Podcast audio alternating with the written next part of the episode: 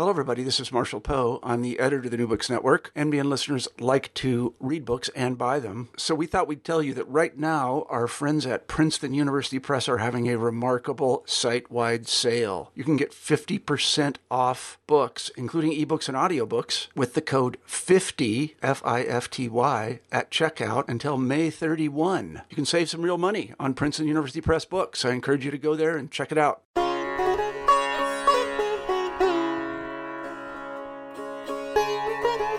Welcome back to the Hindu Studies channel of the New Books Network podcast. I'm your host, Raj Balkaran. Um, I'm a specialist in Hinduism. You can find out more about me at rajbalkaran.com. It is my pleasure today to be talking with Sucharita Adluri, who is Associate Professor in the Department of Philosophy and Comparative Religion at Cleveland State University. And today we'll be talking about her book, Textual Authority in Classical Indian Thought, Ramanuja and the Vishnu Purana. But before we get into the book, we should get into the author of the book.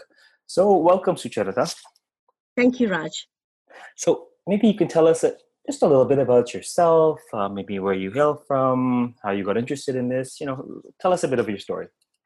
Yeah, um, so I received my master's and PhD in religious studies from um, University of Pennsylvania, and um, I had actually gone there to study with Wil- Wilhelm Halbfass, who unfortunately passed away two years into my uh, uh, sort of tenure there. And um, so Ludo Rocher then became my main mentor. But while there, I was um, I became interested in Sri Vaishnavism, uh, which is a, as you know, uh, a living tradition um, in um, South India. It had its beginnings in um, the 12th, uh, 11th, 12th, 13th centuries. And uh, basically, my book is about the beginnings of this tradition. Mm. I, you know, reading in graduate school, I came across um, you know works that talked about Ramanuja as a, um, a, a, sort of a synthesizer of um, Vedanta philosophy and devotionalism and bhakti. So um, I asked a very simple question, uh, deceptively simple. In fact, uh, I wa- I asked how he did that. How was he able to accomplish that? Mm. So um, so that kind of then led me to uh, this text, the Vishnu Purana, that he uses um, uh, quite a lot in his um, in all his um, commentaries on the um, the Vedanta canon, uh, which are uh, you know commentaries on the Upanishads, the Bhagavad Gita, and the Brahma Sutras um, themselves. Right. So, now that we're entering a little bit of the meat of your book, first I want to say, you know, I naively didn't realize that you were mentored by Ludo Rocher, and as excited as I was to do this book for a number of reasons, that is super exciting. His his survey of the of the Puranas is like the Bible of the Puranas. Exactly. Yes.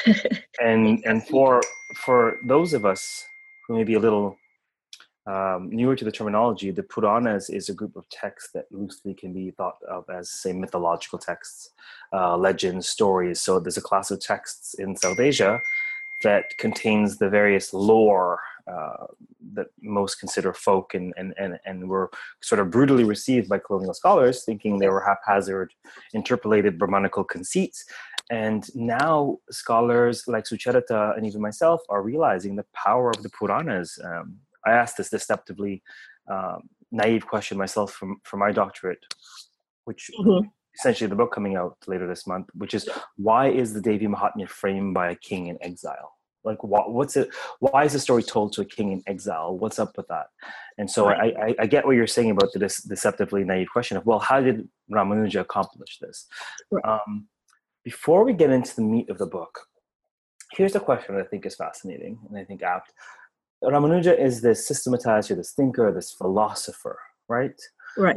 Um, now, is traditionally in scholarship, or even in, in, in, in, in traditional Indian paradigms, is that achievement in a vein not incongruent or thought of as incongruent with looking at the Vishnu Purana or the Puranas or the or the lore of India for support? Is there something compatible or incompatible about a, a, a systematic philosopher looking to narrative um, absolutely, especially in the context of Vedanta philosophy. Um, most, if not all, arguments uh, that commentators make um, in their works on Vedanta uh, refer to Shruti. Uh, you referred to Smriti earlier, uh, of which Vishnu Purana is a um, is a text of the Puranic genre. Uh, most commentators usually rely on the uh, the scriptural uh, scripture of the of uh, the Upanishads, the Vedas, uh, which, which are thought to have a, uh, a higher authority uh, than Smriti. So Ramanuja was, in a sense, the first Vedanta commentator, or at least a commentator whose works are extant, who really sort of infuses Vedanta with these you know, for lack of a better word, popular texts, uh, Puranic texts like uh, the Vishnu Purana. Uh, and he was very biased in his use of Vishnu Purana. He does um, cite from other Puranas here and there, but the bulk of his uh, uh, arguments are supported by material from the Vishnu Purana. Mm. So it's it's even interesting to me as a specialist because I don't, you know, I, I do I do very different I do different work than you. Um, mm-hmm. And my mm-hmm. work is primarily narratological, ideological, or making sense of the Hindu world through narrative. And right. your work is very squarely historical. So it's fascinating for me to, to understand that this this notion that we, we have ample evidence that the tradition looked to the Puranas right for systematic thought and yet we're mm-hmm. only now in the last few decades really grokking this notion that if you want to understand hindu philosophy you need to understand Hindu narrative, but it's problematic because it's so uh, interpreting, uh, thinking philosophically and thinking narratologically aren't necessarily the same thing, and and and, and using stories. Um, uh, sort of being able to understand stories the way we understand facts. There's sort of different aspects of us. So I really like this bridge very much. Why don't you um, Why don't you tell our listeners, in a nutshell, what is it your book does? What does it say? What's what's the core takeaway that it accomplishes? Um, the main uh, point that it tries to make through its uh, all of the chapters um, is that uh, one that this was a very unique exegetical strategy that was that was utilized. So it, it tells us a little bit about uh, you know what commentators uh, do with material uh, or uh, a lot of times in uh, there are there isn't a lot of information on uh, how commentaries are written or should be written. Um, and so what my book does is kind of goes behind the scenes of of this commentaries of ramanuja that we have before us um, kind of looking a little bit at the mechanics of uh, how he was able to argue his point of view while at the same time refuting you know objections from for him the um, the rival tradition was um, Advaita Vedanta uh, of Shankara. So um, so so in that sense, I think it tells us a lot about uh, commentary writing. Uh, it tells us a lot about uh, texts. How were texts viewed? Uh, this Vishnu Purana, which is a you know approximately a fourth century text. Uh, how did it transform uh, uh, uh, the sort of the doctrine, philosophy, uh, religious expression of 12th century um, South India? Mm-hmm. That's that's really fascinating. Um, that's that's very rich. Um, what? Uh, maybe tell our readers briefly what sources you used or what was your data. Like, what did you look at? Right. So the uh, the sources uh, that I utilize are three of Ramanuja's main commentaries. Uh, one is the Vedartha Sangraha, uh, which is his commentary on all the Upanishads. Uh, Ramanuja did not write commentaries on um, individual Upanishads. Um, like Shankara did. So the Vedartha Sangraha uh, and his commentary on the Brahma Sutras uh, and also the Bhagavad Gita. So these three are considered to be um, to to kind of comprise the Vedanta canon, uh, uh, and writing commentaries on these texts. Uh, sort of legitimated one as a commentator in Vedanta circles uh, in medieval times. Um, so so the, the source texts are these three texts. Uh, and I then in the text explore his use of Vishnu Purana, where he uses it and how he uses it. So it requires a little bit of um, uh, it's not just about the quotations, it's about how those Vishnu Purana quotations um, actually aid in his his his argument. His argument. And, and just to be clear, the quotations he quotes the Vishnu Purana in these commentaries themselves. That's correct. Yes, and um, and we can find actually these quotations in the critical edition of the the Vishnu Purana that has been um, you know published 1990, I think, uh, by P- Peter Schreiner. So at least by the 12th century, the Vishnu the the Vishnu Purana as we have today uh, is the same as the the text that we have today. So this is not an this is not a question of him, you know, making up quotations or um, uh, you know that we can't find the quotations in um, you know our, our editions of of the the Vishnu Purana, so on and so forth. So, so would you, in your opinion, do you find that his reading of the Vishnu Purana is relatively true to the Purana, as someone may read it um, outside of that context, or do you find that it's somewhat strained for the sake of his right, theological right. bent? Right, and this is this is a very very important question because it it kind of goes directly to it addresses directly how we view texts. Um, it seems to me from um, you know working with these commentaries and you know the, the use of the Vishnu Purana that Puranas in some sense were not uh, sort of read in and of themselves. Um, I mean, sure, there were uh, performances, uh, there were reci- recitations of the Puranas that took place in temples and other public arenas, but I think always there was a sort of a dependence on some kind of a commentary, whether it was a written commentary, uh, as in the case of Ramanuja, or oral commentaries. So I, I, think it's if you look at the Vishnu Purana itself, um, I think you can find both Advaita and Vishishta Advaita uh, interpretations of of you know or, or, views of ultimate reality and Vishnu, uh, but it's it's in the in the hands of a master exegete like Ramanuja. Uh, I think he's able to successfully read the Vishnu Purana first uh, through the lens of his self body framework right yes we'll, and, then, and then and then use it to and then use these puranic verses to actually read some of the uh, shruti texts themselves mm. so this is this is all interpretation um, and and it's it's it's difficult to say is the vishnu purana Advaitic or Vishishta Advaitic or Dvaita, mm. you know, is written from Advaita oh. perspective.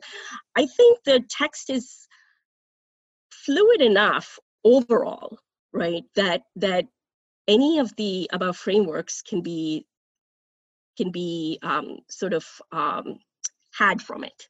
and so so this this resonates with with my understanding of the Puranas, uh, although I think of it in the inverse, whereas my sense is that the very genre of Puranas and the epics, they function to sew together these various strands.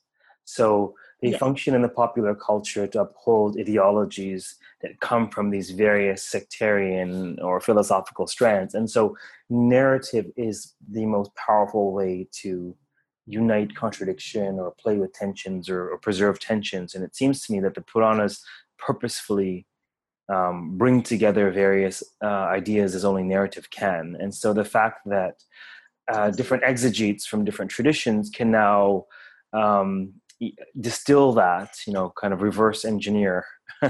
right, absolutely, yes. project of the Puranas, it's very fascinating to me. Um, I wonder, uh, so. Um, so, so one um, as a lead up to the, uh, the the answer to the question that you you just asked about is the Vishnu Purana Advaitic or Vishishta Advaitic. Um, one example in uh, this comes up in, in in chapter three on his um, in his commentary, the Sri Bhashya, Ramanuja purposefully has the Advaitin objector cite the Vishnu Purana to establish the Advaita point of view. and then in his conclusion, the Siddhanta, he goes on to to refute it. Uh, so this this strategy, right? So he's not he's not choosing a text uh, simply because it serves his purpose. He's he's almost reclaiming the Vishnu Purana um, as a Vishnu Advaitic text. Um, uh, you know, and and and and this is this is very. It's, it's, it's a wonderful strategy where he's very upfront in having the objector use it, you know, mm-hmm. to to have to support his views, and then uh, sort of you know take it all back in mm. in, in his um, you know argument against why the Vishnu Purana shouldn't be read that way. Mm. No, it's it is fascinating. Um, tell us. I mean, there's so much we could we could have an entire uh, podcast on just reading texts or texts in South Asia and, and the, the, symbiosis between ideology and, and, narrative, which is sort of where I live. But let's go more into the heart of your findings and um, maybe unpack for our listeners. You know, what does the Vishnu Purana affirm for him in terms of his conceptions of self right. so like um, what, what, are the concepts that he right. affirms? so yeah. So there's a, a, there are several sort of strands or themes running through all of my chapters. Uh, and the vishnu uh, and these themes are are are, are concerns of of ramanuja because they're sort of unique features of vishishtadvaita vedanta. And in all the for all these features then he depends on the the vishnu purana. So to uh, so first Ramanuja was very uh, uh, sort of intent on uh, claiming and affirming Brahman as the cause of the world, right? As the material cause of the world. Uh, so to put this in perspective, he was responding to the Advaita point of view, right? That the world is uh, illusion, right? It's uh, it's a, a, cognition, right, that can be uh, uh, corrected, so to speak, with um, right knowledge, right? So for Ramanuja, who's coming from a very um, sort of a devotional uh, Sri Vaishnava context, uh, temple worship, uh, the image in the temple, uh, devotion, and popular devotional practices were very important. Uh, and so for him, uh, um, arguing that the material world is real, uh, but at the same time is a product of, of Brahman or Vishnu was, was very important. So that's one point uh, for which he depends heavily on the Vishnu Purana. Uh, the second point is uh, to distinguish. Um, again, this goes back to um, to uh, Advaita commentaries. Uh, he was very keen to establish the distinction between the individual self and Brahman. Um, so in Advaita, individual, when you have the right uh, understanding or realization, there is no distinction of individual self and Brahman. Uh, for Ramanuja, even when you're liberated, that distinction is maintained because Vishnu, as the supreme deity, right, uh, sort of rules over uh, liberated souls who are ever in um, sort of adoration and worship of him right? So even in liberation that distinction is not erased. So that's that's the second important point. The third important point for which he um, uh, depends on the vishnu purana is in his uh, uh, definition of ignorance or avidya and uh, how that affects uh, the embodiment of the individual self. So for so consistently if you look at the, the three commentaries. It is these points, right, on which he goes to the Vishnu Purana for support, right? And the Vishnu Purana is uh, able to provide Ramanuja uh, through his reading, right, of the Vishnu Purana, these uh, support for these um, for these arguments. So, the main features of Vishishta Advaita Vedanta are, uh, if you look in his commentaries, are are, are firmly indebted um, in some sense to the Vishnu Purana passages and Ramanuja's reading of the Vishnu Purana. That is that is fascinating, fascinating material. Is there anything that that surprised you when you were coming across this material and, and, and drafting this book or looking at the sources? Is there, is there something in particular that really threw you for a loop or, or, or you know you may have wished you had known going in or Tell us what surprised you about this. Yeah. Um, so the I was very naive at first, uh, thinking that I would just have to um, sort of evaluate and analyze, right, uh, Ramanuja's commentaries, right, and uh, look at his citations on the Vishnu Purana, and then uh, sort of, uh, you know, conclude, right, how the Vishnu Purana helps him, doesn't help him, vis-a-vis other sources, um, other sources such as the Upanishad. Um, what I found was that in order for me to fully understand what Ramanuja was, how he was using the Vishnu Purana, I had to actually look at Advaita commentaries um, as well on uh, some of these topics uh, that you know that use the Vishnu Purana. So it kind of expanded my research, um, sort of uh, the data I needed to collect uh, the the sources uh, were increased. Um, not only that, uh, I also had to look at commentaries on Ramanuja's commentaries, so sub commentaries by his disciples, um, just to make sure that I was I stayed within the tradition. Not that not that I should be, but I wanted to make sure that the way I thought Ramanuja was interpreting the Vishnu Purana was was in line with later Sri Vaishnava tradition. Um, and I wanted to make a note of if if I was or wasn't right, uh, and why the case may be. But I really kind of wanted to document that. So that kind of expanded the project uh, uh, in in in surprising ways. It was it was um, it was a lot of work, but also very rewarding. So so much like Ram, uh, much like Ramanuja himself, you had to understand uh, fully understand the opponent's point of view.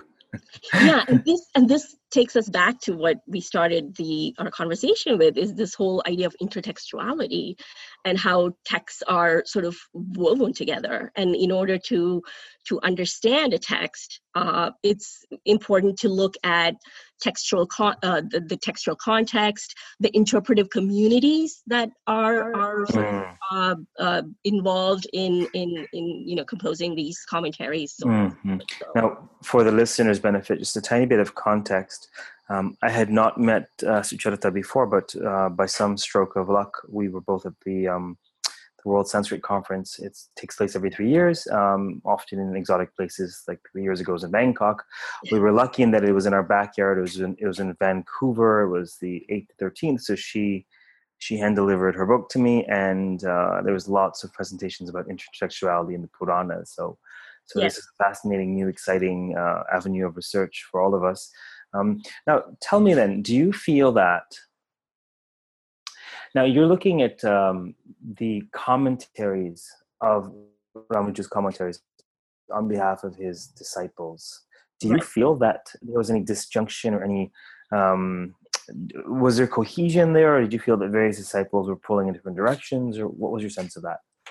Um, his immediate disciples, the works of his immediate disciples, uh, seemed to sort of expand on his uh, on his uh, sort of argument.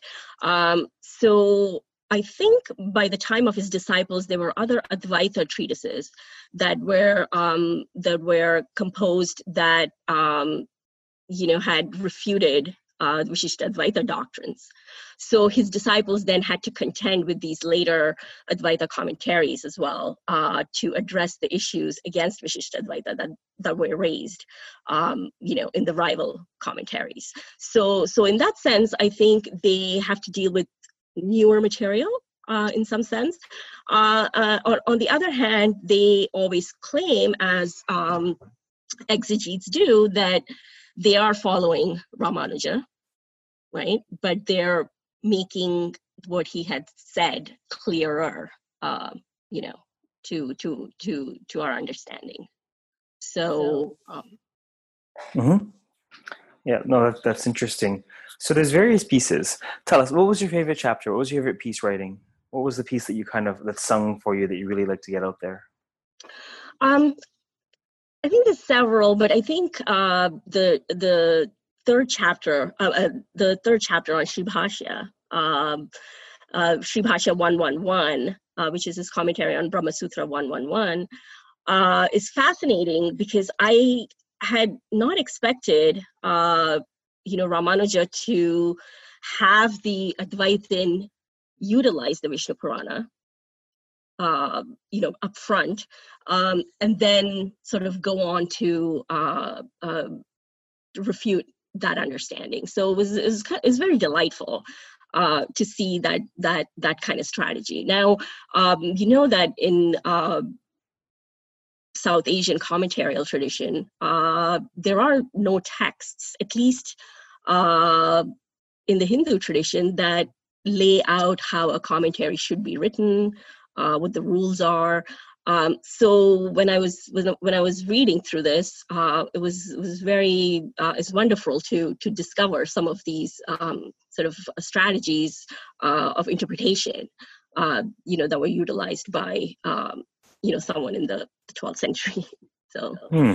so where where do you see this research taking you, Sucharita? What do you see is perhaps the uh, an evolute of it, or the next step, or the next question, or tell us more right. about where, where where might one build on this, or where, where, might even you plan to build on this? Right. So um, this research has opened up several uh, avenues uh, for me. Uh, one avenue uh, that I'm pursuing is um, looking at the Vishnu Purana itself. Not as a text, but um, the life of Vishnu Purana. Uh, and what I mean by that is I'm, I'm working on two commentaries on the Vishnu Purana, one written from an Advaita perspective and the other written from a Vishishta Advaita perspective, uh, both written after Ramanuja. Uh, one, the Vishishta Advaita commentary is from the, the 13th century, and the Advaita commentary on the Vishnu Purana is from the uh, 14th, 15th century. So I I'm interested in how uh, the Vishnu Purana kind of takes on a life of its own in these commentaries. Uh, you know, not the text itself on its own, but um, how how it is transformed um, in the hands of these these two uh, uh, commentators. So, just just to be clear for our listeners, you're, you're referring to the textual the subsequent textual life of the Vishnu Purana. Abs- yeah, absolutely. Yes, right. it's interpretive re- mode. Yes. The reason I ask is because, for example, are you familiar with um, the work of McComas Taylor, for example? Absolutely, yes. And so he's looking at the Bhagavata Purana, but yes. the performative life thereof. Mm-hmm. And so what you're what you're looking at is the is the subsequent textual life. Absolutely. Of yes. the Vishnu Purana, just to be right. clear. Right. Okay and and the thing is that these these are not simply texts uh, i mean they're texts but they're also embedded in in you know a social cultural context mm. um, so it would be interesting to see um, how that 200 year uh, difference uh, between the Vishishtadvaita and Advaita, uh, you know, when they were written, uh, what effect that would have had on, uh, you know, how the, the Vishnu Purana was um, interpreted. This this brings us to a really fascinating, important observation. I think about um, Indian civilization, you know, Indian culture as a whole. Um, this idea of um, I don't know even there's so many pieces. Where do I start? So just this idea of the fluidity of the Puranas. That this is a mm-hmm. really important idea. Um, that the, the Vedic corpus is fixed. It's all about precise ritual enunciation, etc. And that the Puranas as argued by various scholars, um, that they are the, the class of text itself serves to fill this need for fluidity and engagement and rolling with the times right? And so does that resonate with you in terms of the function of the puranas? Yes absolutely. Um, i think uh, what what the Vishnu Purana means uh, to someone who's coming from a Vishishta Advaita perspective, as opposed to somebody coming from an Advaita perspective, uh, is is very different. And these, and even within Vishishta Advaita and Advaita, there are um, there are a lot of uh, so permutations, right? I mean, there is a history of Vishishta Advaita philosophy, and there's a history of Advaita philosophy. So um, so it, it, it becomes important how uh, at a specific uh, time and place uh, you know utilizing a specific framework uh, whether it's advaita or vishishta advaita how how these texts were sort of uh, you know mined to give authority to the the religious tradition that was that was commenting on on on the Vishnu Purana or or, or on mm. this. And so from from a from an so one concept we use in religious studies is emic versus etic, and emic being the insider's perspective as a devotee of Vishnu or as or as an, uh, an intellectual adherent to Advaita Vedanta, for example, right. versus uh, what we do in scholarship, the etic perspective, which is what can we understand from outside the tradition, and they're not necessarily hard and fast, mutually exclusive. The emic position is going to inform the position. So the data of religion itself is not just the hard data; it's also what people believe about the data. It's also how they relate to the data. Um, Absolutely. Um, and so this I, this this idea that that the Vishnu Purana um, can be both can serve to um, to what's the word auth, authorize serve to authorize legitimize these various legitimize. traditions. Yeah how could it be any other way? Because both of these traditions are legitimized within the one tradition that legitimizes the Vishnu Purana. And so, insofar as the Vishnu Purana's job is to legitimize the Hindu religious tradition, right? It's, right. it's going to speak to these various strands. So, in a sense, in a sense, it seems to me that the wisest approach to the text is one of this text is is going to be saying different things at different times because the tradition does. And so yes, you, yes, you can as an Advaita Vedantin see this text through the Advaita, Advaita Vedanta lens, but I think the bird's eye view is one that the text is itself lending itself to interpretation. If that makes absolutely. any sense. Yes, absolutely, absolutely, yes. So cool. So so the life of the text is something you want to explore, and I, I kind of felt that you had something else you wanted to say other offshoots or other developments in the research? Um, yeah, I mean, I'm also working on a uh, other projects uh, on Sri Vaishnavism, uh, looking at the, more of the um, sort of uh, the religious expression uh, in Sri Vaishnavism. So I'm working on a paper on inscriptions uh, at a. Sri Vaishnava center from the 15th century. So um, so yeah so what actually got you why Sri Vaishnav, why Sri Vaishnavism? What was the draw there? Um, I think I was looking for a alternative to Advaita Vedanta. Mm. Um, and I, I, I, I don't intent I, I don't mean to say that i understood advaita so well that that i found it uh, you know I, that i didn't find it persuasive. Um, but i wanted to know how uh, from within the tradition how how, how the tradition had um, responded uh, to something so so radical as advaita vedanta. Um, the world is an illusion. Um, and then the question is well what happens with with all the ritual uh, worship devotion right so um so i think it was it was kind of my my investigation into that um that led me to um yeah it's it's interesting to hear you talk about that i think either consciously or unconsciously part of my draw for the devi mahatmya uh, mm-hmm. this text is because you know it's it's narrative but it's also deeply philosophical when you back the narrative and it's basically the job of people like me to do so right. but the overarching thrust of it um, i think counters this um, classical hindu upanishadic notion that the world is a trap and, the, and then and then the orientation of the wise person is to get the heck out of it right, because, right. you know why would you want to be who cares how comfortable the cage is you want freedom and right. and this sort of one can make the argument that yeah you know classical hinduism has no platform for social activism because of this moksha liberation oriented bent. And then the pendulum can swing the other way you can make the argument that no the, the puranic narratives the epics themselves the devi mahatmya are so squarely about um, kingship and world affirmation and life in the world that, that, that somehow the natural the, the, the, the pendulum sways from the vedic world affirmation to the upanishadic you know escaping the world. Now back to this narrative where you need to embrace the multiplicity of life. Right right. And and, and that actually also it's a very important point that underscores uh, this this sort of plurality of interpretations uh, that that was that that is sort of inherent um, right, in, in um, Hindu traditions of South Asia, uh, where you can have an Advaita perspective, but a Vishishta Advaita and Advaita perspective as well. Um, so it kind of creates, uh, you know, a lot of variety.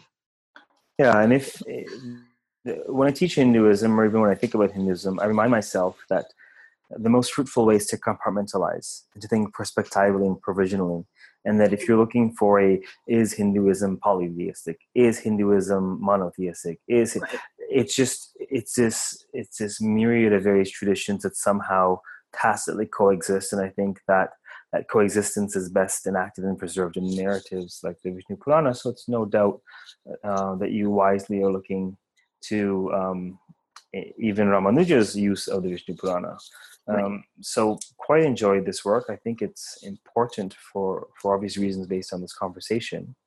Um, we have taken up, I believe, enough of your time for one day. um, is there anything else? Um, do you want to tell us? You've already told us what you're working on, which is great. Is there anything else you want to say to our listeners in terms of where you're at or how to find you or all that? Uh, no, not really. I okay. mean, everything's available online you know okay. information so no problem okay so it's been an absolute pleasure talking to you thank you raj um, my pleasure and we will look forward to more exciting um, hindu studies works uh, unpacked on here on the hindu studies channel of the new books network. Until then take good care. Bye bye